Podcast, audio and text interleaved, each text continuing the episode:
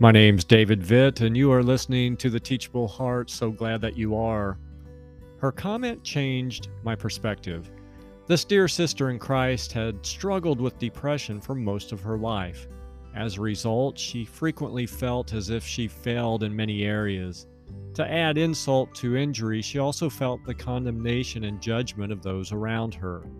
It was during one of her darker moments when she said, I'm quoting, I wish others would see my struggle instead of my failure. End quote. What tremendous insight into the heart of those whose battles have yet to be won. And by the way, isn't that all of us? How much better would it be if we saw past one another's failures to the struggles which contribute to them? Focusing on less than ideal behavior will likely foster hostility and judgment. However, looking at the struggle behind those behaviors can generate patience and compassion for the person. How many times are we called upon in Scripture to be gentle, understanding, forgiving, and compassionate?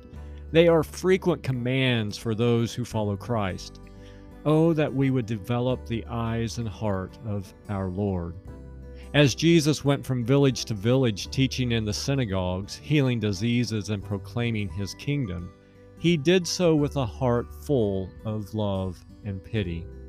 In Matthew 9, we're told this in verse 36 When he saw the crowds, he had compassion on them because they were harassed and helpless, like sheep without a shepherd. Yes, Jesus saw that they were a mess. They were sinful people doing what sinners do.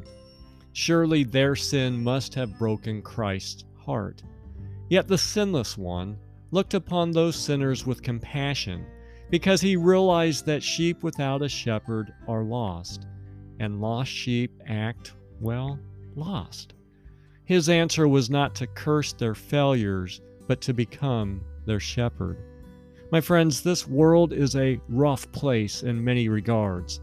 As we go through it, let's demonstrate Christ's compassion for those who are still lost. And let's look past the failures of our brothers and sisters and show mercy and understanding as we see the struggles behind their failures. It's how we would want to be treated. And until next time, keep the heart teachable.